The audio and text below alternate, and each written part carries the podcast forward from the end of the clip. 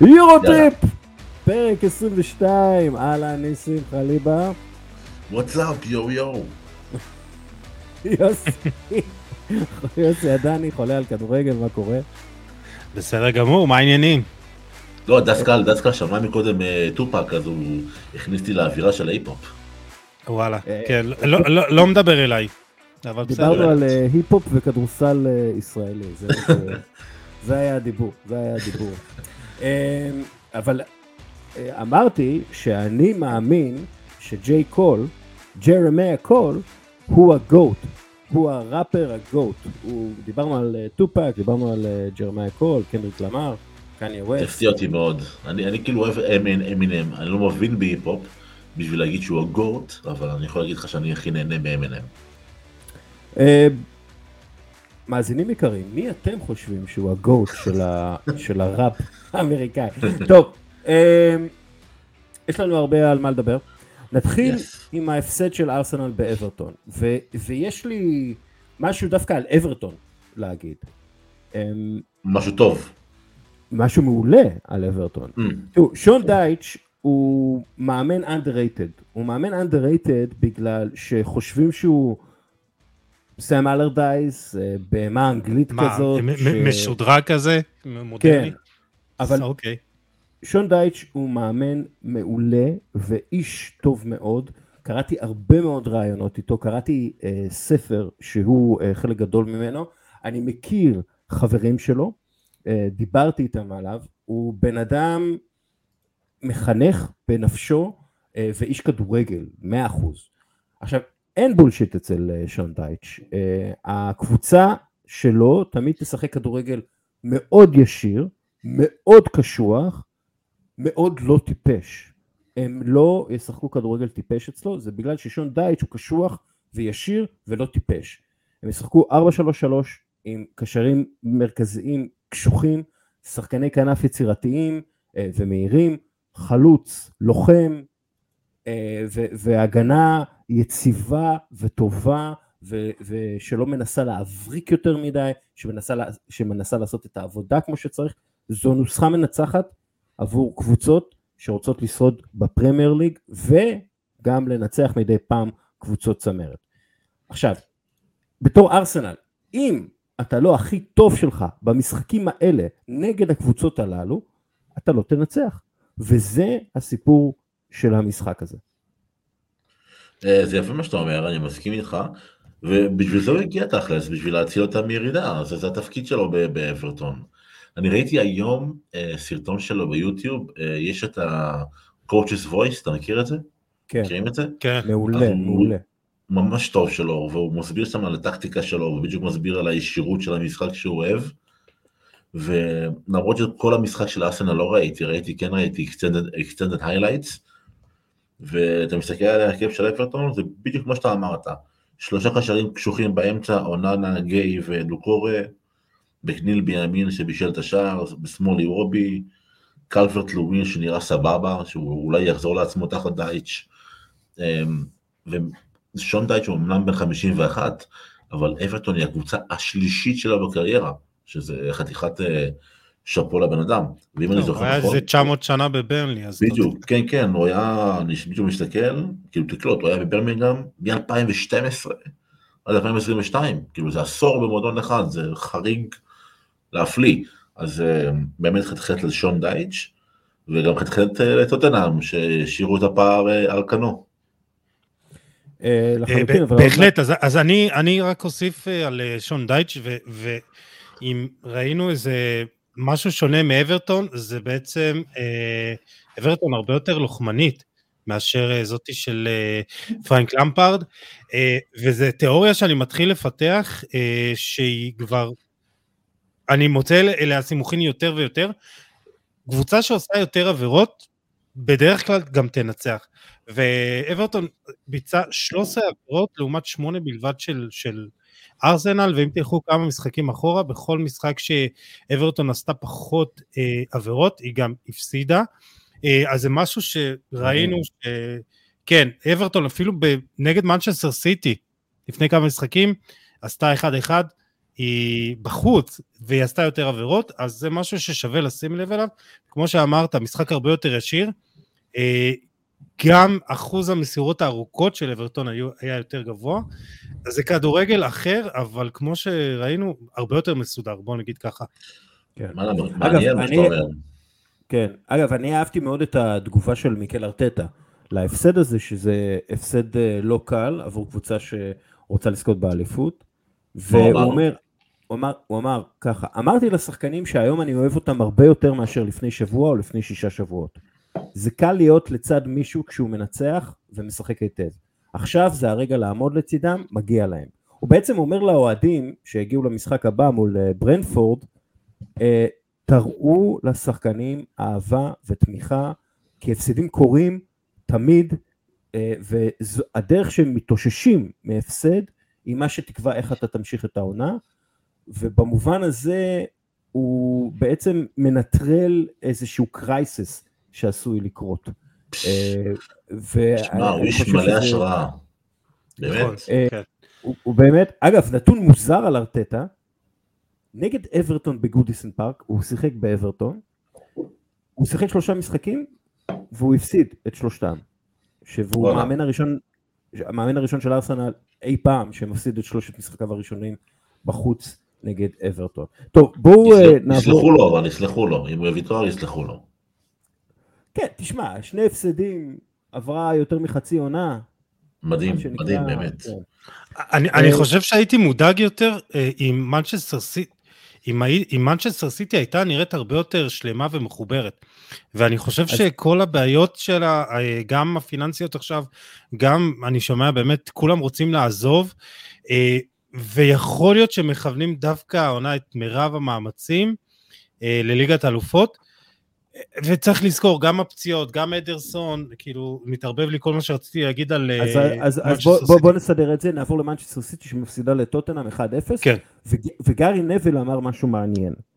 הוא אמר, הם לא במקום גרוע יותר מאשר היו בתחילת הסופש, אבל פסיכולוגית, אחרי ההפסד נגד טוטנהאם, אני חושב שהם במקום גרוע יותר. אתם מסכימים איתו? אני מסכים שהוא מפרשל יותר טוב מה שהוא מאמן, זה יפה, זה באמת, תשמע, כן, זה נכון, אבל תשמע, יש הרבה סיבות לכישלון הזה, שבמרכאות של מנצ'סטר סיטי, זה גם תחושת הסובה, זה גם סגנון המשחק שקצת משתנה, אתה יודע, פתאום יש להם חלוץ כמו ארלינג הולנד, וכל המשחק הולך אליו, זה גם הבעיות, זה גם פתאום אתה רואה את, לא יודע, ראיתי פתאום קווין דה בריינר רוצה לעזוב, וברננדו סילבה רצה לעזוב, וקצת לא מרוצה. איפה ראית את הדיווחים האלה? לא יודע, זה רץ לי באיזה וואטסאפ, ושכחתי לבדוק את האמינות של זה, אז אני לא יודע, אבל רודרי בעונה שהכי פחות טובה שראיתי אותו, אדרסון בעונה זוועתית מבחינת מספרים, הפציעות בהגנה, כשאתה עולה למשחקים, פעם אחרי פעם, עם נייתן אקה ועם מנואל אקנג'י, זה בעיה. אקה עוד איכשהו בסדר, אקנג'י לא לרמה הזאת, וזו בעיה, אני חייב להגיד, יש הרבה סיבות לכישלון הזה. אתה יכול להסביר לי את ההחלטות של פאפ? למשל, למה לעלות למשחק כזה בלי דה בריינה? למשל, אף אחד לא יכול להסביר את ההחלטות של פאפ. אנחנו מדברים פה על בן אדם שבמשך 2 או טיפה פחות, בוכה על זה שבאנגליה יש 3 חילופים, בזמן שבשאר אירופה יש 5 חילופים, ואז שמביאים לו 5 חילופים, הוא עושה חילוף או 2 בכל משחק. כאילו הוא איש מוזר, אתה לא יודע מה קורה איתו, ואתה לא יודע את המנג'מנט שלו, איך הוא מנהל את הסגל. אני האמת די הערכתי את הדרך שבה טיפלו במקרה קרסלו, כי אתה יודע, הבנתי שהבן הם פיצוץ, ואין חוכמות, אתה לא רוצה להיות פה, אתה לא תהיה פה. אני כן חושב, אתה יודע, אנחנו כל פעם אומרים שגווארדיולה עושה אוברפינקינג, ואני חושב שבסופו של דבר, יש לו דרך שהוא רוצה לראות את הקבוצה שלו משחקת, אבל מצד שני הוא גם חושב הרבה על היריבה, ואיפה הוא יכול למצוא אצלה נקודות תורפה, ואיפה נקודות חולשה. אני מאמין ש... יש לי תחושה שמכל מה שקורה עכשיו בסיטי, ייצאו דווקא דברים טובים. אני לא רואה פה התרסקות של המועדון, אני חושב שהם ייצאו מהמשבר הזה, לפחות אני מקווה בשבילם, שהם ייצאו מהמשבר הזה. מה, המשבר המקצועי או כלכלי? על מה אתה מדבר? עוד מעט נגיע למשבר הכלכלי, כי אחת מהבעיות שאני לפחות מזהה, זה שאירלינג הלנד, היו לו 0 בעיטות לשער נגד טוטנהאם, ובמשחקים האחרונים, יכול להיות שהקבוצות בפרמייר ליג קצת עלו על הדרך לעצור את הולנד, ובארבעת המשחקים האחרונים, הולנד עשה 21 ריצות ללא הכדור, שבהן שחקן סיטי ניסה למסור לו. כלומר, 21 פעמים שהוא רץ לכיוון כלשהו, וניסו למצוא אותו. זה יוצא בערך 5 ריצות למשחק, כן? לפני ארבעת המשחקים האחרונים, בכל משחק ניסו למסור לו הרבה יותר מ5 פעמים במשחק. זה אומר שהיריבות עלו על זה שצריך למנוע ממנו לקבל את הכדור, אבל לא דרך בלוק שלו או חסימה שלו, אלא בעצם לסגור את קווי המסירה ולעבוד יותר על מניעת המסירה מאשר מניעת הקבלה, אם אתם מבינים למה אני מתכוון. אז נראה לי שגילו איזושהי דרך לעצור את הולנד על ידי זה, שעוצרים בעצם את הקשרים שאמורים למסור לו. תשמע, פפ שיחק לטובת מי שמנסה לעצור את הולנד. הוא פשוט שם את דה בריינה אל הספסל, ודיברנו על זה במהלך השידור, שפתאום עכשיו התחילו למסור להולנד, זה בעיה. כאילו כשאתה מוציא את הפליימקר הכי טוב שלך, שרוב הבישולים שלו הם להולנד, אז ברור שזה מה שתקבל, אתה יודע, זה קצת... להגנתו של פאפ אני יכול להגיד שאני מבין את הרכב הזה, כי כשאתה משחק נגד בלוק נמוך ו3 בלמים, אתה רוצה 2 חלוצים, ואתה רוצה גם 2 ווינגרים שירוויחו את המגרש, וזה למה הוא פתח עם גריליש בשמאל, ומאחרס בימין, וביחד עם אלוורס והלנד בחוד. אני מבין את המחשבה הזו, יכול להיות שיש גם חלוקת עומסים, אתה יודע, גם עוד מהצ'מפיונס צריכים להתכונן לזה. תשמע, אז יכול להיות שהוא מחלק יותר, מכוון יותר לצ'מפיונס, אבל גם טוטנהאם לא שיחקה בלוק נמוך מדי, כלומר גם השער שלה הגיע מחטיפה גבוה, כשחטפו שם לרודרי, אז היא כן יצאה קדימה, משהו חסר בסיטי העונה, אני חושב שהם מכוונים יותר לצ'מפיונס, אני מקווה שהם יקחו, אבל בואו נראה. אגב, יכול להיות ואנחנו נדבר על ליברפול עוד מעט, אבל יכול להיות שזה קשה לתחזק מצוינות כזאת לאורך כל כך הרבה זמן, בליגה כל כך קשה כמו הפרמייר ליג, אבל אנחנו נדבר על זה עוד בהקשר של ליברפול. צריך להגיד גם, וצריך לדבר על זה, שהפרמייר ליג מאשימה היום באופן רשמי את מנצ'סטר סיטי בשבירת החוקים הפיננסיים של הליגה.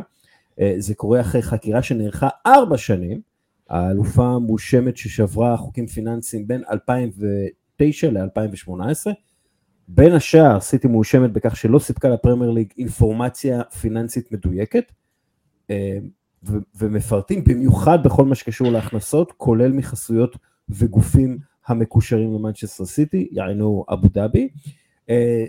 צריך להגיד, סיטי ממומנת על ידי אבו דאבי, והוא אשמה ונענשה בעבר על ידי וופא, בעבירות על הפרפלי הפיננסי. דרך אגב, חלק מההאשמות של הפרמייר ליג נוגעות גם לחוזים כפולים. ראינו, הייתה בני יהודה עם המאמן רוברטו מנצ'יני, וופא, אנחנו צריכים לזכור, היא שתה את סיטי לשנתיים מליגת האלופות על עבירות הפרפלי, אבל הסנקציה בוטלה בבית המשפט הגבוה לערעורים בספורט, קאס. העונש לסיטי שהפרמייר ליג עשויה להטיל עליהם הוא הורדת נקודות, וזה יכול להיות כבר מאוד משמעותי לגבי המרוץ לאליפות. רק אומר שמנצ'סטר סיטי זכתה ב6 אליפויות בפרמייר ליג מאז שנרכשה על ידי אבו דאבי, ולפי הרבה תחקירים והאשמות הם בעצם מנפחים הכנסות מחסויות על ידי העברת כספים של אבו דאבי בכל מיני צורות קשרות ופחות קשרות לקופה של המועדון. זהו, זה יכול להיות דרמטי. תגובתי ללא פתיחת דיון, אנחנו לא פתחים את הדיון, אבל זו תגובתי, זו דעתי, די עם הרגולציות. אני נגד פיפה פייר פליי, אני נגד תקרות שכר, אני נגד הגבלות שווקים חופשיים. לא לפתוח דיון, כי אני יודע שזה נושא חלוק שלום במחלוקת, וזה יכול להיות שעתיים של דיון, ודסקה אתה מכיר היטב את העולם הפיננסי של הכדורגל, לכן אני לא רוצה לפתוח דיון, אני רק ככה זורק את דעתי לאוויר, רק אומר שהחוקים הפיננסיים נועדו לשמור על הוגנות ספורטיבית. אני לא מאמין בזה, בגלל זה אני... כן, אבל אתה יכול לא להאמין בזה, אבל זה המטרה של העניין הזה. החוקים הפיננסיים אמורים לשמור על הוגנות. הרגולציה של הפייר פליי הפיננסי היא רגולציה גרועה, רגולציה שלא חשבו עליה מספיק, ורגולציה שאני חושב שהיא גם לא הוגנת, כלפי מי שמשקיע בכדורגל, אבל אני חושב שחייבים רגולציה, שמטרתה לשמר את ההוגנות, שזה מהות הספורט בעצם. אנחנו רוצים להגיע למצב שבו לא נדע מי האלופה כל שנה, כמו שקורה במקומות שבהם קבוצה אחת השתלטה על הליגה. אז במובן הזה, מנצ'סטר סיטי בעצם שזוכה בשש אליפויות עם אבו דאבי, עם הכסף של אבו דאבי, מרמה פה לא רק את הליגה ואת הרגולציה, היא מרמה את הקבוצות האחרות. ולכן, בלי קשר לאמונה שלנו, יש כאן מקרי רמאות כביכול, ולכן צריך לטפל בה. לכאורה, נכון.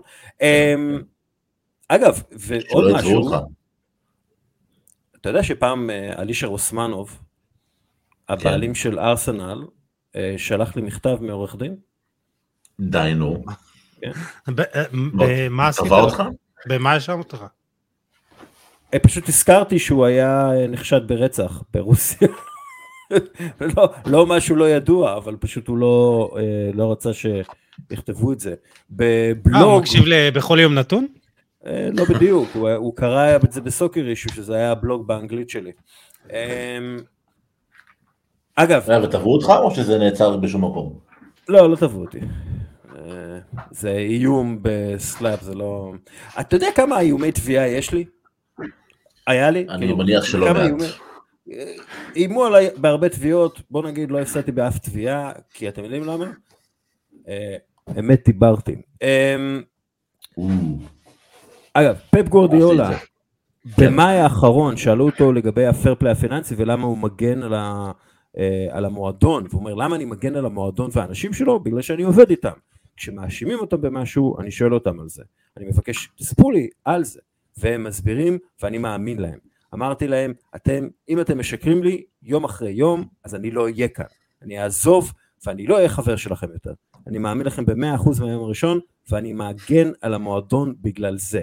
אז אם יגלו שמנצ'סטר סיטי שיקרה ורימתה, פפ גוורדיולה אולי יעזוב.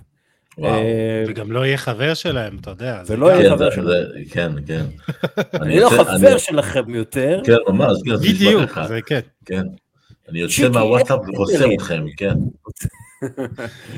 לא תראו את האינסטגרם שלי, כן. חוסם אתכם באינסטגרם.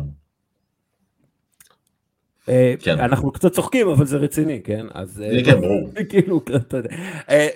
ליברפול סופגת בעצם את ההפסד החוץ השלישי, ברציפות שלה, 3-0 לוולפס מהתחתית, זו פעם הראשונה שיורגן קלופ רושם 3 הפסדי חוץ רצופים בפרמייר ליג, העונה לליברפול יש כבר 7 הפסדי ליגה, שזה יותר מאשר בעונות 2018-19, 2019-20, 2021-22, סליחה, ביחד. כלומר, היא מפסידה יותר העונה מאשר בשלוש העונות המוצלחות האחרונות שלה, והנתונים באמת מלמדים שהליברפול קרסה. העונה, כל הנתונים המתקדמים והפחות מתקדמים, המועדון לא סיים בחלק התחתון של הליגה מאז 1953-54, אותי זה לא יפתיע אם זה מה שיקרה להם העונה. אגב, עוד נתון, ווט פאס, הבלם של לסטר עם הטלטנים, הוא הכובש המוביל של ליברפול אחרי המונדיאל. כבש צמד שערים עצמיים לזכותה, כן, ויותר מכל אחד אחר בסגל. מה הבעיות של ליברפול? קודם כל, כן, טוב, אז אני אתחיל ניסים, ברשותך. לך זה הלך יקר, בטח. קודם כל ראיתי איזה ציוץ מעניין שהרכש שהגיע לא מספיק טוב, קודי גג פה עם 0 שערים ו0 בישולים מאז שהגיע, אבל אני חושב שהבעיה עמוקה יותר מהעונה השביעית של יורגן קלופ. ליברפול כבר סובלת ממכת פציעות מאוד קשה, וכשאתה ללא דיאס, ארטור, קונטה, ז'וטה, פירמינו, ונדייק, ואף אחד מהם לא צפוי לחזור בשבוע וחצי הקרוב, ויש כאלה שיחזרו אף יותר. תשמע, זה קשה לנהל ככה קבוצת כדורגל, ובסוף אתה עולה עם בלמים מחליפים, ואתה אין לך אפשרויות בהתקפה, ותוסיף לזה את העזיבה של מנה, שכנראה הייתה יותר משמעותית משציפו, ואתה רואה שמשהו חסר שם. ואם דיברנו על הסובה של מנצ'סטר סיטי, נורא קשה לעמוד בדרישות של יורגן קלופ, כנראה, אחרי 7 שנים, אז צריך לעשות שם איזה שינוי, ואולי גם לפתוח את הכיס. אתה יודע, מדברים על ג'וד בלינגאם, אבל ג'וד בלינגאם תהיה עליו תחרות ממש קשה, וחוץ ממנו, אתה צריך גם, אתה יודע, שחקנים להתקפה. וליברפול בהליך מחירה. כן, שזה גם לא עוזר, נכון. א', אני די משהו, לא בדקתי את זה, אבל זה יהיה מעניין לראות, עם כמה הרכבים שונים שיחקה השנה ליברפול. אני לא יכול להגיד לך בעל פה את ההרכב הבכיר של קלופ כרגע, אני די משוכנע שגם הוא לא יודע מההרכב הבכיר שלו, ואתה יודע, יש פה גם ירידה דרמטית של הרבה שחקנים בכירים בכושר שלהם. טרנט אלכסנדר ארנולד, עונה שעברה סיים עם 12 בישולים, העונה הוא עוד בישול אחד. זה משפיע על סלח מן הסתם, כי הוא בצד שלו. מעבר לזה, נוניאז עוד לא השתלב, לואיס דיאס שהיה נפלא נפצע, יוסי הזכיר את כל הפציעות, זה לא עוזר. אתה הזכיר את הדסקל, את המחירה, זה גם בטוח לא עוזר. אתה יודע, אני חושב שזה אך ורק טבעי, היה פה תקופה מאוד מאוד איכותית של ליברפול, הייתה פה קבוצה חזקה, אבל היא מזדקנת, אתה יודע, השחקנים שסחבו אותה, זה הנדרסון, זה מילנר, הם היו שם כל הזמן, והם לא שם, זה פביניו, הוא לא שם. המשחק של קלופ נשען המון על הקישור שלו, ושאתה עולה למשחק עם דיאגו, בייקטיץ' וקייטה, ככה זה נראה, עם כל הכבוד לשלישייה הזו. זה לא שם שחקנים רעים, אבל הם משחקו ביחד אולי כמעט אף פעם, אולי משחק 1 או 2 כמחליפים. וחוץ מדיאגו, זה אף אחד לא שם טופ, אתה יודע. כן, קייטה יעזוב כנראה סוף העונה, בייקטיץ' שחקן חמוד לחלוטין, אבל ילד בן 18, זה לא מישהו שיסחוב את ליברפול על הגב, הוא גם לא צריך כמובן. בקיצור, זו עונת הבראה, לא יקרה כלום אם הם לא יגיעו לצ'מפיונס, או לאירופית, או לאזורית, שככה זה נראה אגב. אבל איך תדע מה יקרה עם סיטי? עוד פעם, אם סיטי נושרת, זה עוד מקום אחד, אם סיטי מאבד 15 נקודות, או יורדת ליגה, במקרה קיצון. זה פותח פתח לליברפול להתאושש, השאלה היא מסוגלת זה, אני לא יודע להגיד לך. מה שכן, המשחק מול ריאל מדריד יהיה משוגע לחלוטין. המפגש הזה, הכפול הזה, שתי הקבוצות הפצועות האלו, זה הולך להיות משוגע. כן, אגב, אני קראתי ניתוחים, וגם דברים שאני כתבתי על דורטמונד של קלופ, בשנה האחרונה שלו שמה, השנה השביעית של קלופ, ואחד מהדברים שכתבתי שמה זה כשקלופ התחיל לאמן בדורטמונד, היה לה יתרון יחסי עצום. היא הייתה בעצם הקבוצה הראשונה ששיחקה גגן פרסינג אמיתי, עם שחקנים איכותיים של הבונדסליגה. את השיטה הזאת למדו בכל הליגה, וככה בעצם דורטמונד איבדה את היתרון היחסי שלה. בנוסף, היריבות הקרובות של דורטמונד למדו מדורטמונד כל מיני דברים, כגון שיטות אימון ושיטות סקאוטינג וכו'. הם למדו את זה מדורטמונד בעצמה. היום אנחנו מסתכלים על הליגה הגרמנית, אז היא מלאה בדורטמונדים, כל מיני מועדונים כאלה שמשחקים גגן פרסינג ועם סקאוטינג חכם וכו'. ייתכן שמה שקורה בעצם בליברפול, בפרמייר ליג זה קצת מה שקרה לדורטמונד בבונדסליגה. קבוצות יריבות פשוט למדו את השיטות של ליברפול, השיטות הטקטיות ושיטות גיוס השחקנים, והניתוח הטקטי והאנליטי, וככה בעצם היא מאבדת את היתרון היחסי שהיה לה. את זה אתה יכול בעצם להוסיף לכל מיני בעיות, כגון סגל מזדקן ופצוע, סגל שחוק מאוד, אולי מאמן שאין לו פתרונות קסם, ולא שצריך להיות לו פתרונות קסם, כן? אין פתרונות קסם בדרך כלל בדברים האלה. אגב, אם אתם עכשיו רוכשים את ליברפול, אנחנו מרוויחים מיליונים בגלל הפודקאסט הזה, אז אולי נחליט לעשות את זה. אתם משנים את החדר ההלבשה, או אתם משנים את המאמן? אני חדר ההלבשה חד משמעית. את חדר ההלבשה? בטח. אני קודם כל שואל את יורגן קלופ, אתה רוצה להישאר פה? אני חושב שזה, אתה יודע, גם משהו שהוא צריך לבוא ולהגיד, תשמע, יש לי את הכוחות לבוא ולהוביל את המועדון הזה לעוד שנים, זה, אתה יודע, זה לבנות קבוצה מחדש, ולתת לו את הכלים, גם אתה יודע, תיאום ציפיות, הקבוצה הזאת צריכה שינוי ורענון סגל בצורה דרסטית, וגם לשנות קצת, לראות מה גורם לכל הפציעות האלה, זה פשוט בלתי נתפס, שזה גם דברים שחוזרים עליהם שנה אחרי שנה, ובסוף זה המרכיב העיקרי לאי הצלחה של קבוצה, חייב להבין את זה. ככל שיש לך יותר פציעות, יש לך יותר סיכוי להפסיד, ואתה יודע, זה חצי הרכב. כן. שלח להם קורות חיים, יוסי. אני לא עוזב את ממקף ירושלים, חברים. ממקף בלב. בואו נעבור ליונייטד. מרקוס רשפורד, ב-12 משחקי הבית האחרונים שלו. כפרה עליו. 15 שערים ב-12 משחקים, 4 בישולים. הוא כבש או בישל ב-11 מ-12 המשחקים האחרונים באולד טראפורד, בכל המסגרות.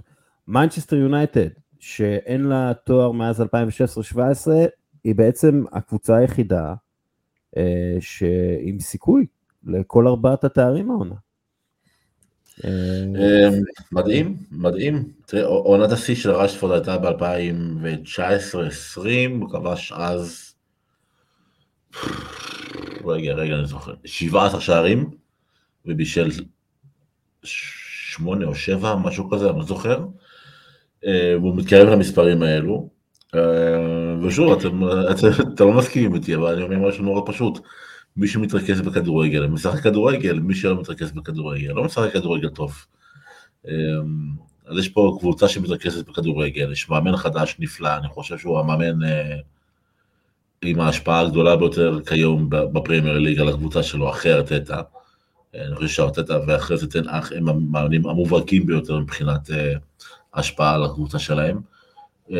תן אח בול, אתה יודע, אתה רואה את זה, אומרים שזה כאילו, זה לא נראה טוב, זה התקפות מעבר, זה שטויות, תן אח אף פעם לא היה פוזשן, זה שהוא היה בהולנד עם 60%, 70% פוזשן בכדור, כי זה הולנד, וזה היה עם פערים טכניים עצומים משאר הקבוצות, אבל הכדורגל הבסיסי של תן אח הוא התקפות מעבר מהירות, מסירות צרות ומהירות, חילופי מקומות בלתי פוסקים בחלק ההתקפי, המון תנועה של מגינים ושל קשרי אמצע פנימה, אני מאוד מאוד אוהב את תנח, מאוד אוהב את הכדורגל של יונייטד, אני מתרגש אפילו כתומר של הקבוצה, כן, אני שמח בגדול, כן, אגב. אגב, אחד מהדברים המעניינים בקשר למנצ'סטר יונייטד, שזה הקבוצה שמרימה את הכדור הכי מעט פעמים בפרמייר ליג.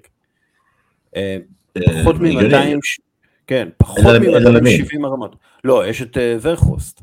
טוב, הגיע לפני שבוע, שבועיים. כאילו, אוקיי, כשמסתכלים על המפות חום, רואים שמבחינת מיקום ומסירות, הם יכולים להרים הכי הרבה, אבל הם פשוט בוחרים שלו, כן, הם בוחרים שלו, והם מאוד בעד חדירה מהירה לרחבה, דרך כדרור או מסירה קצרה, ותשמעו, זה עובד. תראו את השער של רשפורד, נגד קריסטל פלאס, יונייטד הגיע פעמיים לכנפיים, פעמיים היה את האופציה, בדיוק כמו שאתה אמרת, להרים את הכדור, אבל לא. גרלן שלוקח את הכדור, רץ לאמצע, העביר את זה ימינה, שוב שמאלה, שוב ימינה, איכשהו בסוף הכדור מגיע ללוקשו, שמוסר פס פנימה. הכדורגל מבוסס על כדור על הרצפה, והתקפות מעבר מהירות, ותנועה מהירה גם של השחקנים, וגם של הכדור. אני, שוב, כמו שאמרתי, לא רוצה לחזור על עצמי יותר מדי, אבל אוהב מאוד את אריק תנח, ממש אוהב אותו. טוב, רק משפט לראשפורד, זה העונה הכי טובה שלו מבחינת מספרים בקריירה בפרמייר ליג, יש לו מעורבות של 0.69 שערים למשחק, זה ללא פנדלים, זה הכי גבוה בקריירה שלו, 10 שערים, 3 בישולים, הוא לא הבקיע פנדל אחד, אז מבחינה מספרית זה באמת העונה הטובה ביותר שלו, כשאתה מוריד את הפנדלים, אז שמע, הוא נותן עבודה, אין ספק. מילה על הרי קיין? שיעזוב כבר. לא, לא. אני נגד עזיבה. שלא יעזוב.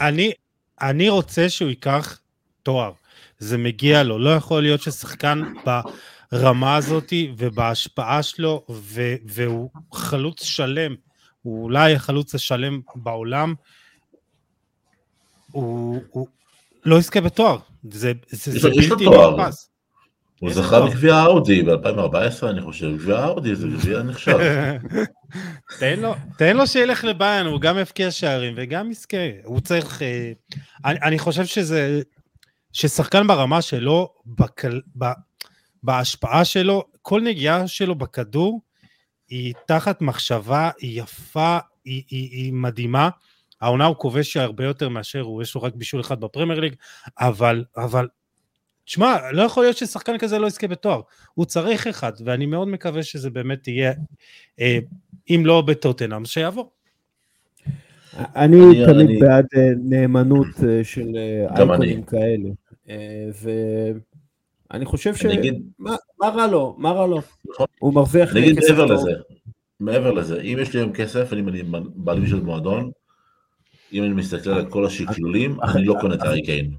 אוקיי, אחרי שנרכוש את ליברפול, נדבר על זה. כן, כן. לא קונה את קיין. בגלל הגיל? בגלל הפציעות שהוא עבר, וגם בגלל תג המחיר. 100 מיליון פאונד לשלם על בחור שמשק ל-30, זה טירוף. להזכירכם, גיל 34-5 בנזמה זכה בכדור הזהב. אין הרבה כאלה. אין הרבה כאלה, והוא במועדון שהוא שם כבר יותר מכמעט 2 עשורים. אז נכון. לא, כאילו, זה דברים שצריך לקחת בחשבון. דרך אגב, וולפס בפרמייר ליג, תחת ג'ולן לופטגי, 6 משחקים, 3 ניצחונות. וולפס, במשחקים האחרונים, תחת המאמנים הקודמים, 15 משחקים, 2 ניצחונות. לופטגי, יש מראה אימפקט. ניצח את ליברפול, ועושה דברים טובים, כי הוא איש כדורגל ספרדי, ועכשיו אנחנו עוברים לליגה הספרדית. ראיתם את ה... איזה מעבר חלק של מנחה מקצוען. כן, ריאל מדריד, נתחיל עם ריאל מדריד, שמפסידה למיורקה, וכולה בפעם השלישית מאז 2016, שריאל רושמת משחק מביתה אחת למסגרת. זה קרה לה נגד ויאריאל ב-2020, נגד אוססונה 2021, ונגד מיורקה ביום ראשון. הביתה היחידה למסגרת הייתה הפנדל של מרקו אסנסיו, שפדרק רייקוביץ' מידוענו הציל. הם פשוט נראו רע לפי דעתי, הם לא הצליחו לפרוץ את ההגנה, הם כל הזמן חיפשו את הפאולים, הם לא חיפשו את הפעולות הנכונות, היו מאוד מתוסכלים ועצבניים, והם לא מצליחים להזיז את היריבים שלהם מספיק, עם תנועת כדור, או מסירות חכמות, הכל נראה מאוד... כי אין להם את קרים בנזמה, וזה פעם אחרי פעם אנחנו אומרים את זה, רוב התבניות ההתקפיות של ריאל מדריד, בנויות על קרים בנזמה, זה היה שער השני גם מול ולנסיה, הוא יורד אחורה, מפנה את הקו, מפנה את האמצע לרודריגו, לויניסיוס, וכשהוא לא משחק, אנחנו רואים את ריאל מדריד נתקעת, ופה מגיע הכישלון הניהולי, זה גם מצחיק אותי להגיד את זה, כי היא זכתה בשנה שעברה גם בליגת האלופות, וגם באליפות, אבל אין לה תחליף לקרים בנזמה, ואנחנו אומרים את זה כבר כמה תקופה ארוכה, וכשקרים בנזמה לא משחק, היא לא משחקת טוב, היא לא מצליחה להגיע להזדמנויות, ואני חושב שאנחנו חוזרים עוד פעם על ויניסיוס, ויניסיוס מדרבל את עצמו לדעת, והוא פשוט קופה את עצמו על המשחק, קופה את הדריבלים שלו, יש לו במשחק האחרון 7 דריבלים מוצלחים מתוך 16, ורק מסירת מפתח 1 ו0 בעיטות לשער. אתם יודעים כמה דריבלים מוצלחים היו לו בשליש האחרון? 2, לעומת 6 לא מוצלחים, כלומר, גם הדריבלים שלו הם לא יעילים, הם לא מוצלחים, הם לא מובילים לאיזה בעיטה או משהו, וזו בעיה. ומשהו צריך להשתחרר אצלו שמה, פשוט תגיד לו, לא לעשות דריבלים. כאילו, בואו נתחיל מזה, תהיה יעיל. מעבר לדריבלים, תשמע, אמרת שאברטון עשו על ארסנל 13 עבירות, וזה כאילו, וואו, כמה עבירות, מיורקה עשו אתמול 29 עבירות על ריאל מדריד, 29. כן, כן. זה משוגע לחלוטין. משוגע לחלוטין. ולגבי ויניסיוס, אתה יודע, אני חוזר למה שאני אמרתי על... אפשר היה לראות את זה. ברור, שמע, זה מטריף אותך, אתה בתור שחקן, אתה מקבל בעיטות לרגליים, כאילו זה בעיטות קשות גם. וגם ככה אתה משחק מול בלוק נמוך, מול אוטובוס אדום. מיורקה לפרקים נראו כאילו משחקים ב-8-2. 8 בהגנה ו2 חלוצים, כאילו זה היה לא כיפי לצפייה. מצד שני, אתה יודע, כמו שאמרתי, ויניסיוס לא מרוכז בכדורגל, והישועה שלך בחוד זה או רודיגר כבלם תוקף, או מריאנו דיאז עם החתול הזה על הראש, לא יודע מה תספורת הזאת. איך אפשר בכלל לרוץ עם הדבר הזה על הראש, תגיד לי. אגב, יש דיווחים שאנצ'לוטי כן דרש שחקנים, למשל את קנסלו, ואמרו לו, חביבי, אין לך את קנסלו, יש לך את פסקס וקרבחל וויניסיוס טובייס, לך תחפש את עצמכם.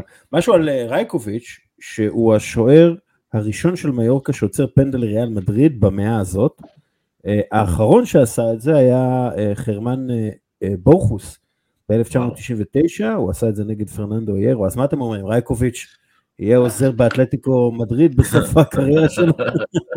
לא, אבל רייקוביץ' עם אחוז העצירות הרביעי בלליגה. יש לו 80-81%.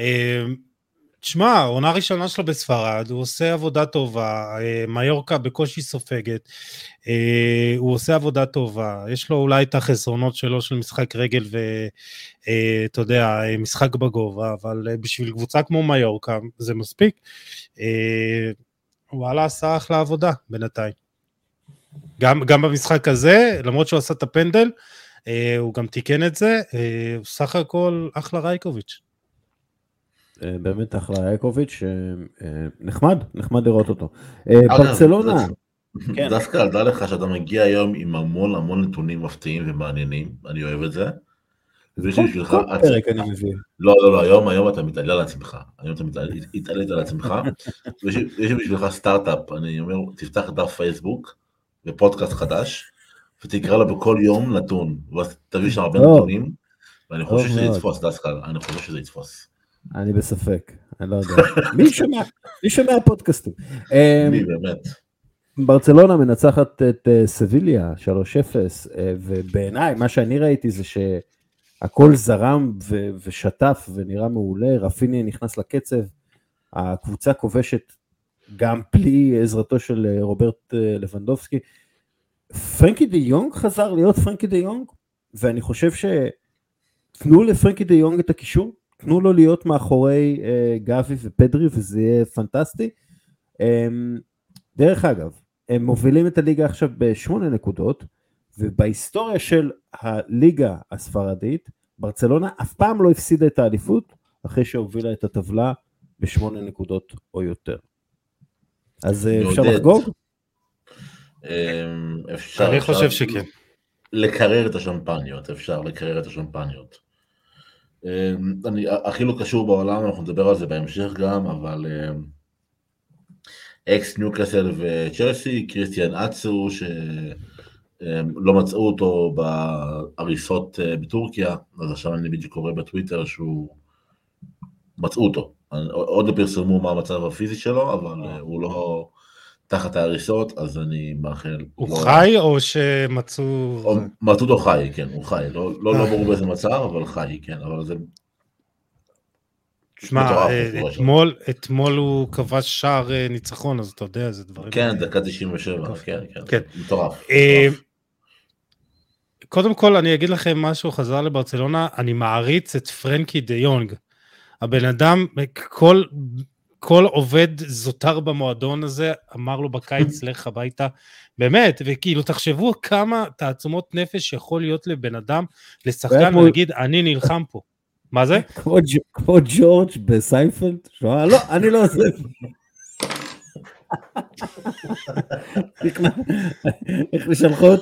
שלחו אותו שם למרתף, חסמו את המרתף.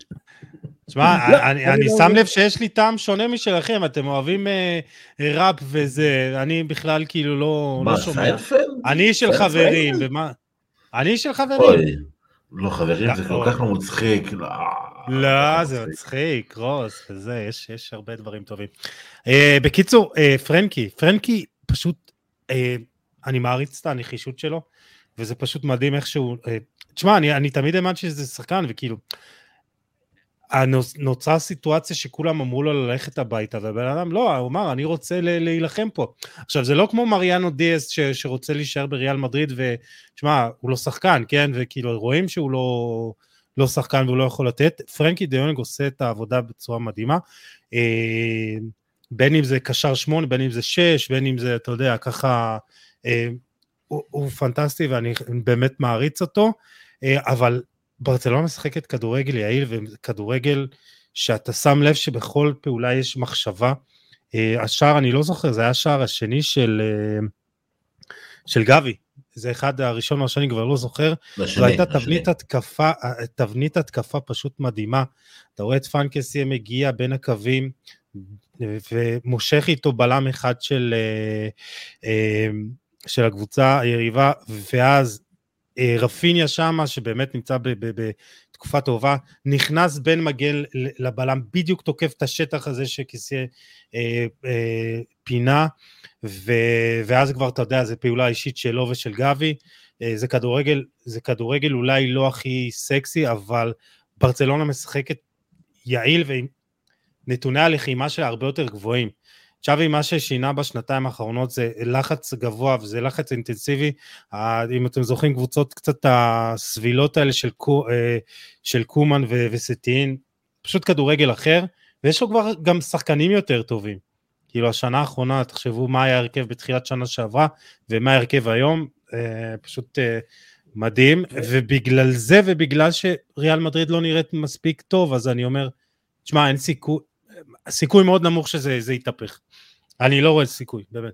אגב, רפיניה, שאולי היה שחקן הרכש החלש ביותר שהגיע לברצלונה הקיץ, ב-2023 הוא עם 3 שערים ו4 בישולים, שהוא שחקן הליגה הספרדית שמעורב בהכי הרבה שערים בכל המסגרות.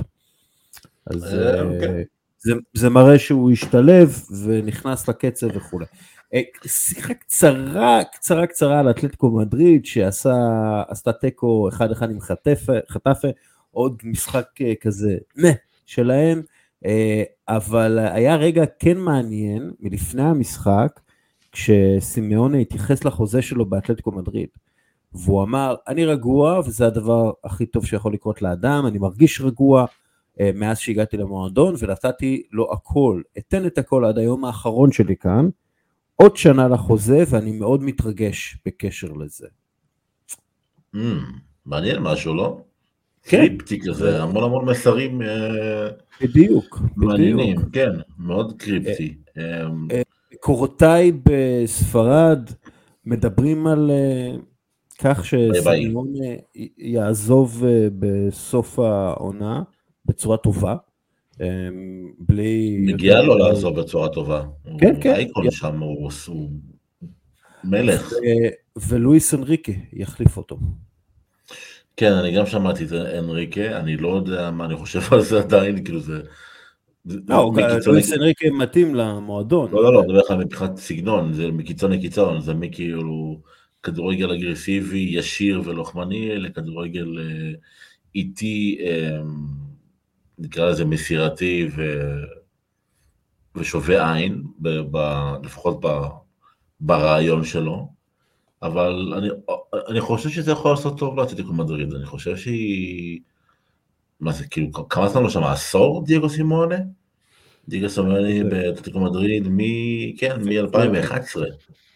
כן, אז אני חושב שריענון פה נדרש, אני חושב שזה מיצה את עצמו. אולי גם סימאונה יכול ללכת להרפתקאות חדשות, אני יודע שאולי באנגליה, מחליף של קונטה, אם קונטה יעזור לאיטליה, יכול להיות פה משחק... של כיסאות מתחלפים ממש ממש מעניין. הדיבור הוא סימאונה לאינטר, זה הדיבור. זה כאילו, זה מושלם. זה מושלם. אלא אם כן סימאונה לזאגי הצליח לעשות פה, זה מה שנקרא החקירה מהבתים, ולשם מקום שני, כן, אבל כן. אגב, כתוב מעניין הספרדית, רנדי אנטקה, הוא השחקן הראשון בהיסטוריה של הליגה הספרדית שמנצח את אותה יריבה בשני מחזורים רצופים. ניצח עם ראיו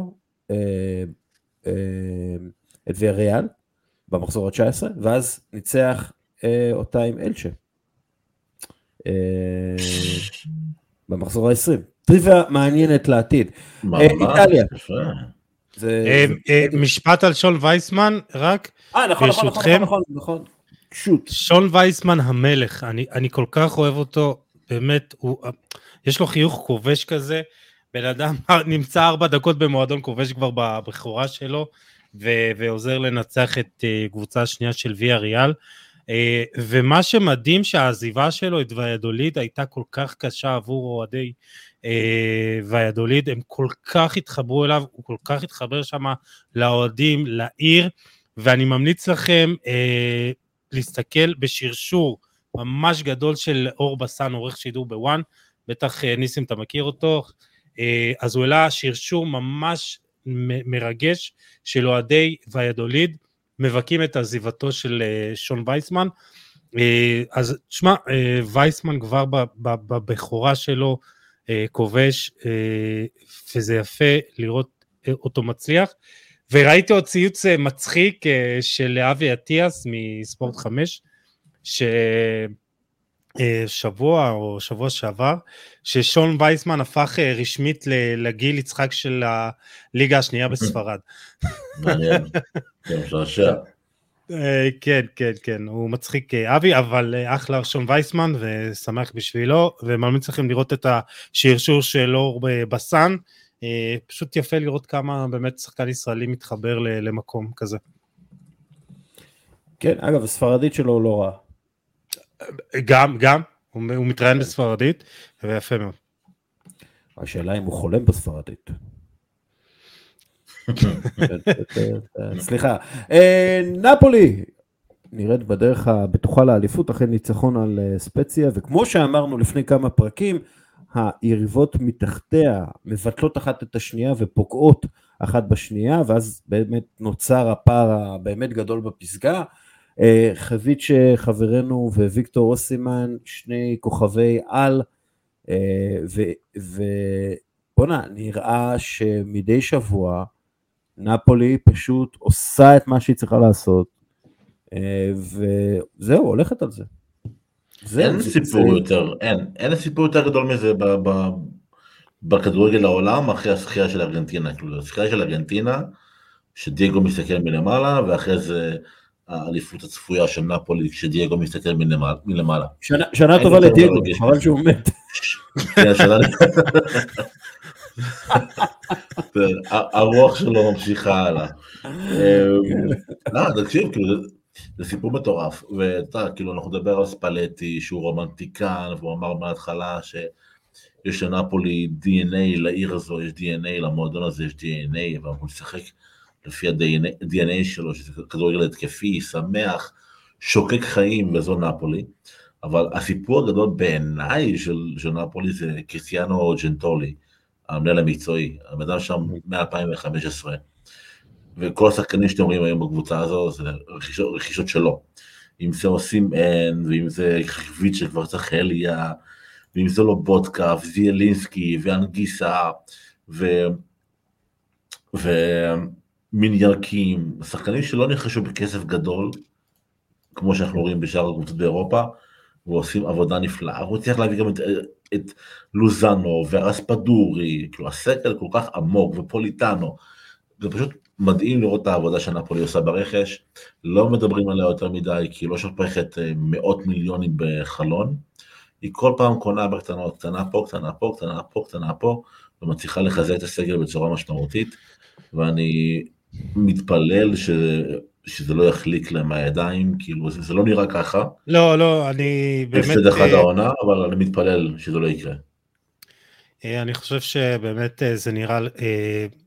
הכי בטוח שבעולם, אני מצטער שאני ככה מאוד חותך, אבל תשמע, אתה מסתכל גם על היריבות, הן לא מחוברות, הן לא מרשימות, ולנפולי יש גם את הגיבורים הלא צפויים, ויש רגעים מכוננים, אתה יודע, בעונה של קבוצה, בעונה של אליפות, ואתה רואה את ג'ובני סימאונה עולה ומנצח לך משחק, אתה יודע, הוא לא החלוץ הוא פותח, אבל הוא בא, נכנס, הוא נותן את הכל, נותן את המקסימום, עושה, אתה יודע, מבצע מושלם, מנצח משחק, משחק קודם נכנס לך פוליטאנו לאגב, וכבר גורם לפנדל, וזה הגיבורים הצפויים, הלא צפויים האלה שנכנסים מהספסל, ונותנים לך את ה... הם משנים לך משחקים, והם נותנים לך את התקווה הזאת של, טוב, הנה, זה שלנו. ולנפולי באמת יש הכל, היא כל כך מגובשת, כל כך נוגעת הכי הרבה ברחבה, בתוך הרחבה, משחקת כדורגל מדהים, פשוט הכל מתחבר לה, וכיף, כיף ענק, ומשבוע לשבוע אני פשוט אומר, ויקטור סימן הולך להיות, רק שישאר בריא, הולך להיות מפלצת, הוא כבר מפלצת, אבל פשוט מדהים, וכמובן כבר צריכה ליה. שאגב, אפרופו נתונים, כשמסתכלים על השחקנים שיש להם 10 או יותר שערים ו10 או יותר בישולים ב5 הליגות הבכירות, אז הוא נמצא שם, וברשימה, אנחנו מדברים על העונה, כן? יש רק את לאו מסי, ניימאר, קולו מואני מאיינטראכט פרנקפורט, וסרג' גנברי מבייר מינכן. הוא הכי צעיר ברשימה, כבר צחליה. מה יש לכם לומר על הדרבי של מילאן? זה קשוח, מילאן פשוט נראים זוועה. הם עכשיו במקום שמוליך לליגה האזורית, כי הם היו מקום שני לפני יומיים, והם עכשיו במקום שמוליך לליגה האזורית. היו שם כמה דברים מעניינים, קודם כל לאוטרו מרטינז, שרק החמיץ במונדיאל, כובש עוד פעם ועוד פעם ועוד פעם, והוא גם הקפטן החדש, סימוני נזאגי, סליחה לי, סימוני כבר, אני מתכונן לעונה הבאה, סימוני נזאגי אמר, הצעיר בעצם ששקריניאר יעבור לפריז בסוף העונה, ולכן הוא מעביר את סרט הקפטן למרטינס, ופיולי פותח ב-352, בלי לאו, אוריגי וז'ירו בחוד, נראה נוראי, מילאן רשמה 4 בעיטות, אף אחד לא פגשה את המסגרת, אינטר עם 16 בעיטות, 4 למסגרת, וכמובן, ואחת ברשת, ואני תוהה האם השיחות על חוזה חדש והעתיד שלו משפיעות על רפאל לאו, כי אנחנו רואים שהוא מאז המונדיאל, הוא שיחק 8 משחקים, כבש 2 שערים בשל שער אחד, וזה לא הסופרסטאר שראינו לפני המונדיאל, אז מעניין לראות איך הסיפור הזה של לאו הסתיים. יוסי? אני חייב לצאת שווידוי, לא ראיתי את המשחק. אנחנו סולחים לך. כן, אני יודע, too much football, אבל אני אגיד משהו לגבי רפאל לאו, שאם למנצ'סטר סיטי יהיה כסף והיא תוכל לקנות אותו, אני חושב שהיא תעשה שירות טוב לעצמה. תשמע, יש שם תחושת מיצוי, וכאילו זה, אתה יודע, לקחו אליפות, ופתאום אתה רואה, הם לא משתדרגים, ונורא קשה, אני חושב שאולי הוא מרגיש שזה מקום קצת קטן עליו, כי ראינו שבעונה שעברה הוא היה מעל הליגה, ואני חושב שטוב הוא שהוא יעשה אם הוא יעזוב, אולי צ'לסי, אני לא יודע, אולי צ'לסי, חסר לה איזה שחקן אחד אני חושב. לא, צ'לסי לא תרכוש אותו, אבל סיטי יכולות מאוד, הם רוצים חיזוק, אולי על גריליש ויעשו לו את הטרייד. אני מבחינת מילאן, אני פשוט מאוכזב קשות, אני לא מאבד בו אמון, אבל אני מאוכזב קשות משרלס קטלרר, אני ציפיתי לראות ממנו דברים, כלשהם, לראות ממנו משהו, וזה כלום, זה 17 משחקים בישול אחד, וזה רכש כושר של מילאן, אבל אני לא סותם את הגולל, אני לא אומר שהוא סיים את הקריירה, אני לא אומר שהוא פלופ, אני רק אומר שכנראה יש לו חבלי התאקלמות קשים, ואתה יודע, מילאן הולכת לפי השיטה של מלדיני, שזה המאני בול, לקנות ממש ממש זול, וממש ממש נקודתי, שחקנים משלימים שיכולים לעשות ביחד דברים גדולים, עונה שעברה זה עבד, עונה פחות, קורה. רק שהגיעו לאירופה, שלא יסיימו מחוץ לאירופה, זה הכי חשוב. גם אם זה ליגה אירופית, זה לא כזה נורא, אבל שלא יסיימו בחוץ. מילה על השוער של אמפולי, הם אמנם מפסידים לרומא, אבל הבחור הזה, ויקריו, רשם 3 הצלות מטורפות, אתם ראיתם את זה? כן, כן, כן. 3 הצלות רצופות מול רומא, באמת שווה לחפש את זה, תחפשו אותו, הוא גם בחור טוב, עם יצא משפחה אוקראינית בשנה שעברה, הוא מלך אמיתי. וואלה. כן, אני בעדו לחלוטין בגלל הסיפור הזה. גרמניה, בייר מינכן, דיברנו בשבוע שעבר על זה שיש עניין מתפתח בבייר מינכן. מנואל נויר, איבד בעצם את החבר הטוב שלו, טוני טאפלוביץ, שהמאמן שוערים, לא איבד, כן, טאפלוביץ עדיין חי, פשוט בייר מינכן פגרה אותו, והוא הגיב נויר, והוא אמר, זה הרגיש כאילו קראו לי את הלב מהמקום, כשכבר ראיתי על הרצפה, העניין הכי ברוטלי שחוויתי בקריירה שלי, ועברתי הרבה, מה שנכון, וואו. ואז אוליבר קאן ענה לזה, מה שמנואל אמר ברעיונות שלו על טאפלוביץ' זה לא משהו שקפטן עושה ולא מייצג את הערכים של ביירן, ההערות שלו מגיעות בזמן גרוע לפני משחקים מאוד חשובים שלנו. צודק מיסיה כאן, אתה יודע מה, שמור את הכביסה המלוכלכת בבית, בסדר, שמור את זה בבית, אתה תוציא את זה החוצה. לא יפה, לא מתאים, גם מאכזב אפילו מנויה, הוא דמות, כאילו, הוא קפטן, הוא מאכזב, אבל בסדר, כאילו אם הוא אמר את זה, כנראה שהוא גם מבין שהסוף שלו מתקרב, אז הוא פותח את הפה, כן. אני חייב להגיד שאני מסכים איתכם, אתה יודע, מצופה מדמות שכזו, מסמל של המועדון, מקפטן, לא לפתוח על המועדון, או על החלטות שקורות במועדון, זה דברים שאתה יודע, אבל אנחנו לא יודעים מה קרה שם, אבל בכל מקרה, יש גם קרע ביחסים עם נגלסמן קראתי, ואולי באמת לתת את סרט הקפטן לג'ושוע קימיך, אז נראה, אני לא רואה את הרומן הזה, לא נגמר בקיץ הקרוב. רק שנויר לא ירוץ להתראיין אצל פירס מורגן, שזה לא ייגמר שם.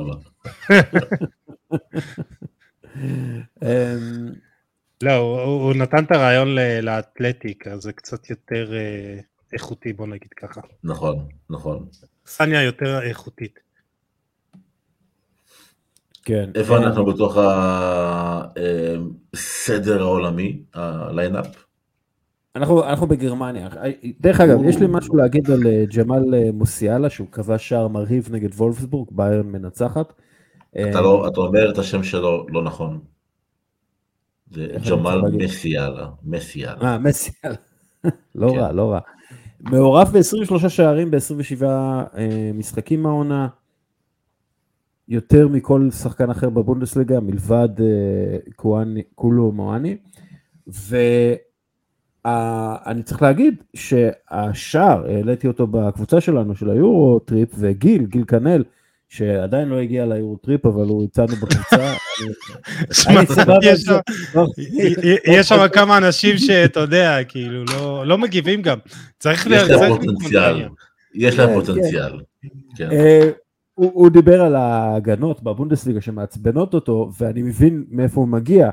כאילו, אם אני מסתכל על המחזור האחרון, אז דורטמונד מנצחת את פרייבורג 5-1, בוחום את הופנהיים 5-2, ביירן את וולפסבורג 4-2, פרנקפורט 3-0 את הרטה ברלין. יש מצב שהגרמנים לא טובים בהגנה? כאילו, יש מצב כזה? אני חושב שפשוט הגרמנים מבינים שזה שואו בצורה מסוימת, וזה חלק בתרבות שלהם, הכדורגל, והם לא רוצים להפוך את זה למטלה ונטל על האוהדים, הם רוצים שזה יהיה חלק מה... באמת התרבות הגרמנית של הבילוי המשפחתי. אני חושב שהם מקדשים את הספורט הפתוח והמענה והכיפי, ופחות הולכים על העולם המלחמתי ונקרא לזה הישרדותי. אתה יודע, אבל אנחנו עדי כדורגל, אנחנו אוהבים לקטר, אז כשאנחנו רואים משחקים של בונקר, אנחנו אומרים, מה, איזה בונקר מרגיל? אנחנו משחקים פתוחים, אנחנו אומרים, מה, אין פה הגנות? אנחנו תמיד נקטר, אין מה לעשות. אפשר לקטר, ואפשר פשוט להסתכל על הליגות האלה, ולקחת מהן מה שאנחנו אוהבים. לגבי מוסיאלה, אתה יודע, אם אתה אומר לי היום, קח טינאג'ר, משמע, מתחת לגיל 21, ותבנה את הקבוצה שלך סביב מישהו, אני בוחר במוסיאלה, לפני פדרי, לפני בלינגהאם אפילו, אני פשוט מאוהב בבחור הזה, הוא ילד בחור, יש לו, אין לו אפילו 20. הוא עושה פשוט דברים מדהימים, ואני חושב שאתה יודע, יש הרבה שחקנים שהם טובים, שהם אפילו נהדרים, שהם אפילו ממש ממש טובים, אבל יש שחקנים, ממש מספר מאוד קטן של שחקנים שהם מיוחדים, שיש להם איזה, שהם מחולנים, שיש להם איזה מתת אל, אתה יודע, משהו שאין לאחרים.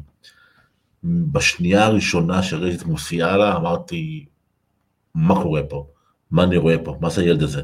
הוא מיוחד מאוד, ואני חושב שאני מקווה שהוא יישאר לו עוד כמה שנים בביירן, ואחרי זה נראה אותו גם בפרמייר ליג, אולי בגיל 24, 23, כאילו נשמע לי מתאים כזה. או בריאל מדריד, או בברצלונה, לא יודע, כאילו, הוא שחקן של הטופ, כאילו, טופ 10 בעולם בשנים הקרובות קל, אם לא יותר.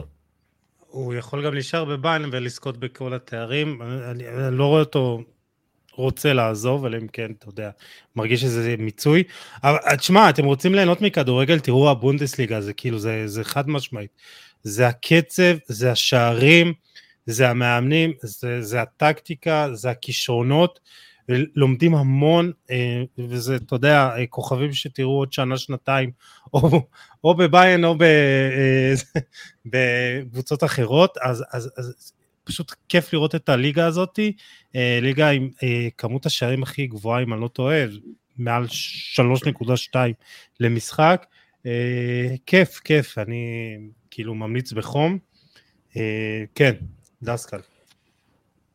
בוא נעבור לזרקור. כן?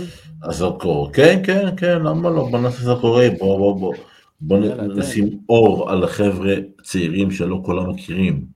אני אתחיל עם בחור בשם מייק טרסור. הוא מצרי בגנק, הוא בלגי, בן 23, ווינגר ימין, ווינגר שמאל, סליחה. גנק כרגע מובילה את הליגה הבלגית, ומייק טרסור רשם העונה 16 בישולים ו6 שערים ב-24 משחקים בליגה. הוא כישרון מפלצתי, הוא במעקב של מספר קבוצות בחירות מאירופה. אנחנו יודעים שיש לא מעט שחקנים שעושים זינוק מבלגיה לליגות הבחירות. הוא באמת שד משחת, הוא קטנצ'יק, הוא מהיר, הוא מאוד מאוד יצירתי, הוא אומנם עם רגל ימין, אבל אני יכול לשחק עם רגל שמאל. אם אתם מחפשים איזה ככה טלנט עולה, תחפשו את מייק טרסור, מבטיח לכם שאתם תתאהבו בבחור הזה, ממש ממש מהר. הוא בחור, אבל הוא לא ממש צעיר, הוא בן 23 כאילו. הוא בן 23, כן. איפה הוא התחבא? בבלגיה, הוא אפילו לא יצא משם עדיין למיטב זיכרוני. אבל אני אבדוק בכל מקרה תוך כדי שיחה שאני לא יצא פה פרש, אבל אני למיטב זיכרוני, מייק משחק בבלגיה, אפילו בגנק אני חושב. לא, התחיל באנדרלכט, סליחה. התחיל באנדרלכט, עבר לווילם דווה, משחק בהולנד, וחזר לבלגיה. ב-2021. מעניין. שחקן, כן, ועבר את כל הנבחרות הצעירות של בלגיה, עוד לא הגיע לנבחרת הבוגרת, אני מעריך שזה יקרה. מקווה לפחות. אז זה הבחור שלי, מייק. מייק. יוסי, הזרקור שלך? אלי יוחנה. סתם. אנחנו צוחקים כי הוא הציע את מוחמד קודוס כזרקור, ואז הצעתי לו את מסי. שכחתי, כן, מה אני אעשה? שכחתי שדיברתם עליו. דיברתי, כל העולם ראה אותו, אתה יודע, לא משנה. טוב, מה, אני אומר כאילו זה הכוכב הבא, האקזיט הבא של אייקס, בכל זאת.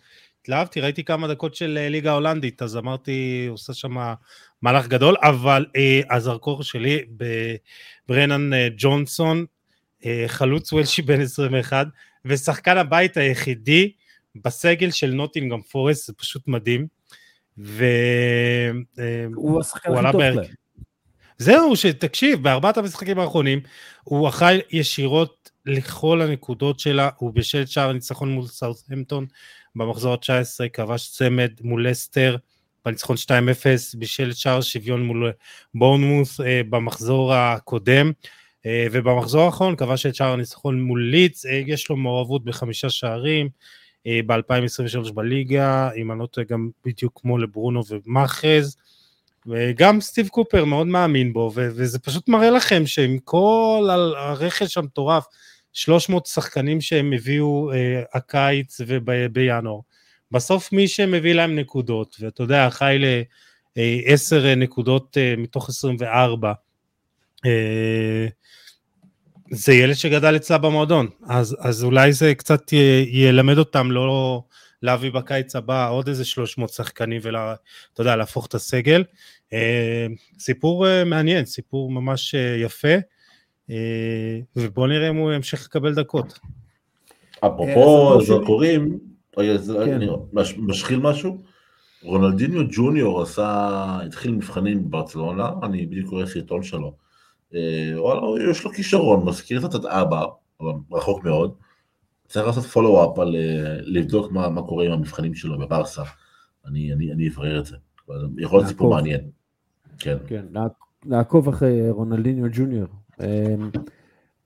הזרקור שלי, יורגן סטרנד לארסן, הנורבגי של סלטה ויגו, נורבגי צעיר, בן 22, הגיע מנורבגיה אחרי שהוא היה בחרונינגן, בעצם הגיע מנורבגיה לחרונינגן ואז לסלטה ויגו, העונה, במחזור האחרון הוא כובש ומבשל באותו משחק, ב-64 דקות, סלטה מנצחת את ריאל בטיס 4-3, אחרי ניצחון על בילבאו, אז הם בעצם מצילים את עצמם במחזורים האחרונים, שחקן מאוד מדויק, לא מאבד כדורים, תמיד גבוה בכדרורים שלו, מאוד יעיל, והדבר היותר מרשים זה שהוא משתתף בהרבה עימותים, מתעמת הרבה, הוא נכנס להרבה מאבקים על הכדור, ומנצח בעימותים האלה באחוזים אדירים, כאמור, רק בן 22, ילד גדול ובריא כזה, ועתיד גדול לפניו, לדעתי. הרגע המצחיק, דברו איתי. ניסים. תחיוס, אני רגע פה מחפש משהו. אז הרגע המצחיק שלי, יוסי, אנחנו נעבור עם הרגע המצחיק שלך על הרגע המרגש. לא, ברייקינג ניוז, ארנסט שטקוס פורש מכדורגל. איך נעבור את הלילה?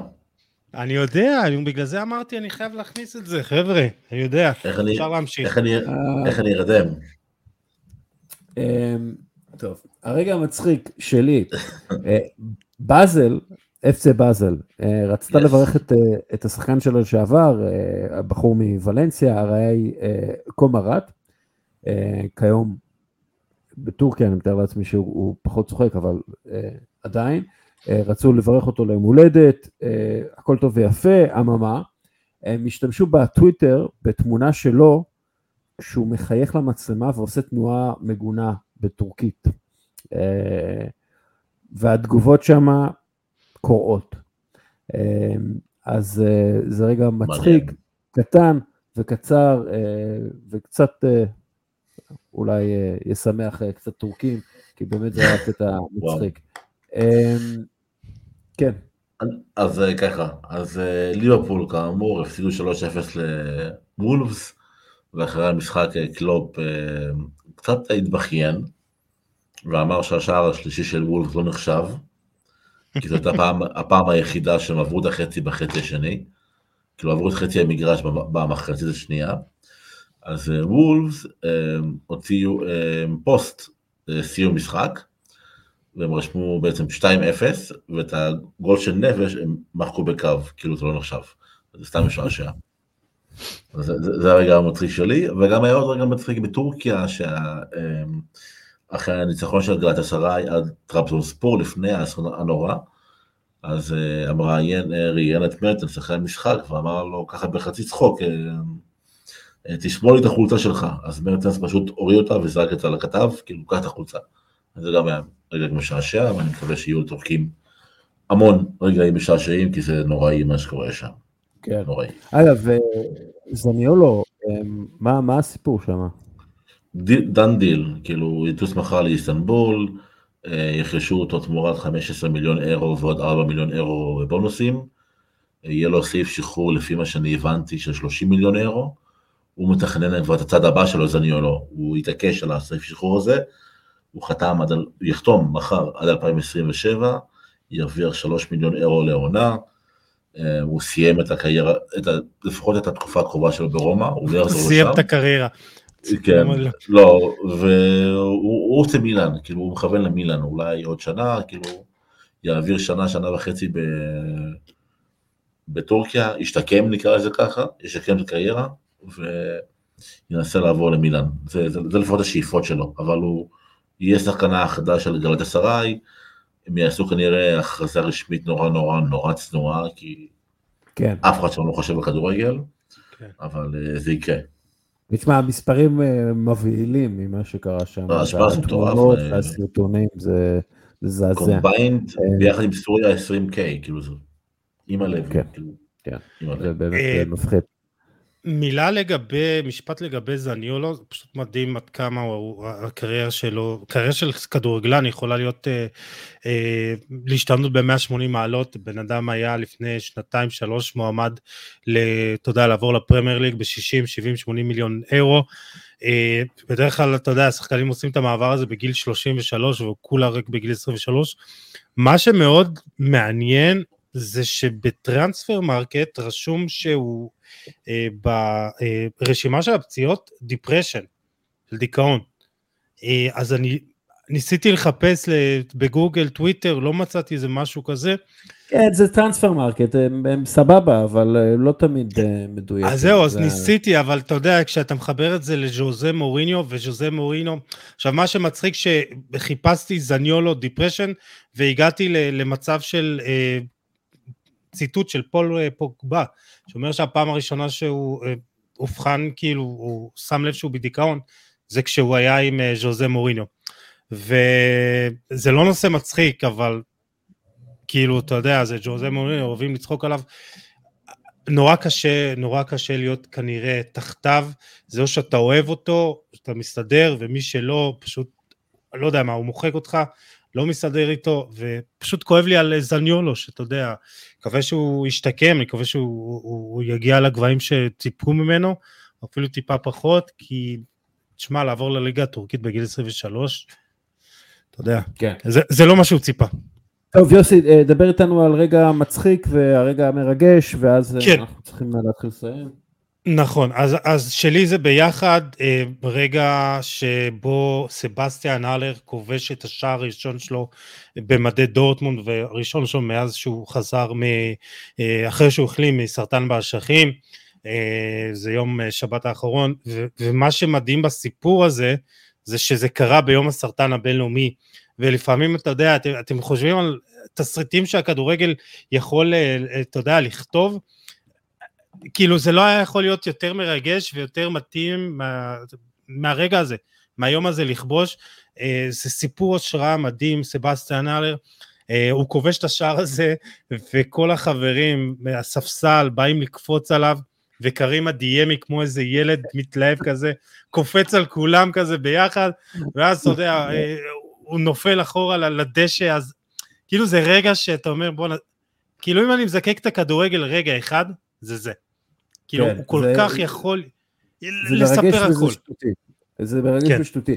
הרגע המרגש שלי הוא נתון מרגש, ש23 מ24 השערים האחרונים של ליון הופקעו על ידי שחקני אקדמיה של ליון.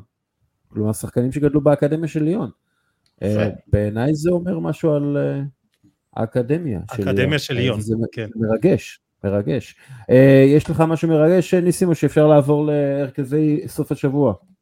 הרכב סוף השבוע. שוב, טורקיה... וולקן דמירל, המאמן של אייטספור, מדווח בבוקר על האסון הגדול, ופורץ בבכי תוך כדי הדיווח.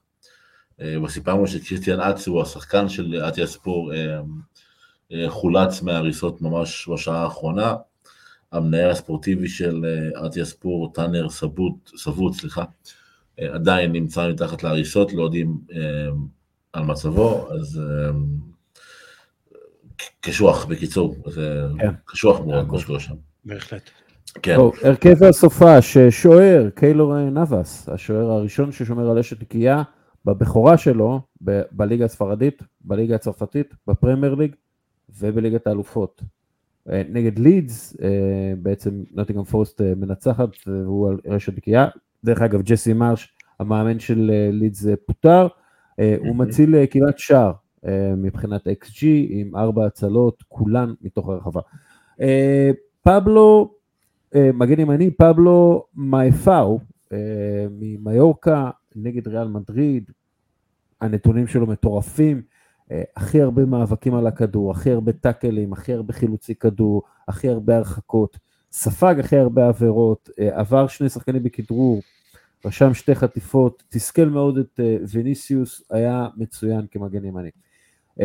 מגן שמאלי, ג'ורדי אלבה, שער ובישול בניצחון הסופר חשוב של ברצלונה על סביליה, ובעצם מה שמסייע לברצלונה לפתוח את הפער, שעל פי כל ההיסטוריה אמור לתת לה את האליפות. בלם, אלסנדרו בסטוני, מאינטר, אינטר מנצחת את מילאן בדרבי 1-0, הרבה בזכות בסטוני, ובעצם הם לא נראו בסכנה, אינטר, אפילו לא לרגע.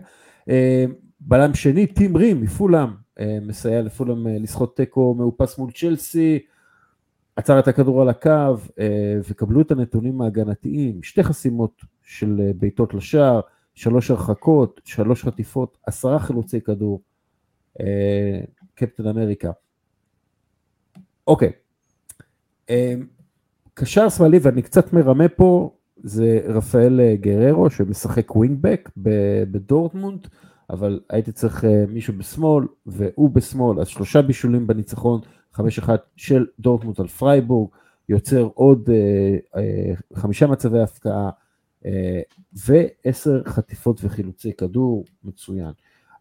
עוד בקישור, אוהיאן סנסט מבלבאו, קשר, בדרך כלל קשר הגנתי, אבל הוא שיחק טיפה יותר התקפי נגד קדיס, והוא קובע 3 שער, ו3 שער יפה, וזה נדיר, הוסיף ניהול משחק מצוין, בלבאו הייתה חייבת את הניצחון הזה, והוא הביא לה אותו. עמדו, אוננה מאברטון, שמוביל את אברטון לניצחון 1-0 על ארסנל, נוסף לקישור. באינסטגרם הוא כתב לפני המשחק, ובעצם אחרי חלון העברות, אחרי סגירת חלון העברות, אני נשאר כאן עד הסוף אליכם, ובאמת הוא נתן הופעה כבירה מול ארסנל, 10 חילוצי כדור וחטיפות, 2 חסימות, 13 עימותים על הכדור, מפלצת כדורגל, מיד אחרי, בטוויטר של אברטון, מצלמים אותו והוא אומר, I ain't fucking going nowhere, I'm fucking here. נהדר. רובן אבס, וולפסבורג מנצחת 3-0 לליברפול, והוא המנהיג שלה והמצטיין, וכובש גם שער, עימותים, טאקלים, חסימות, הרחקות, השתלטות על הקישור, אדיר.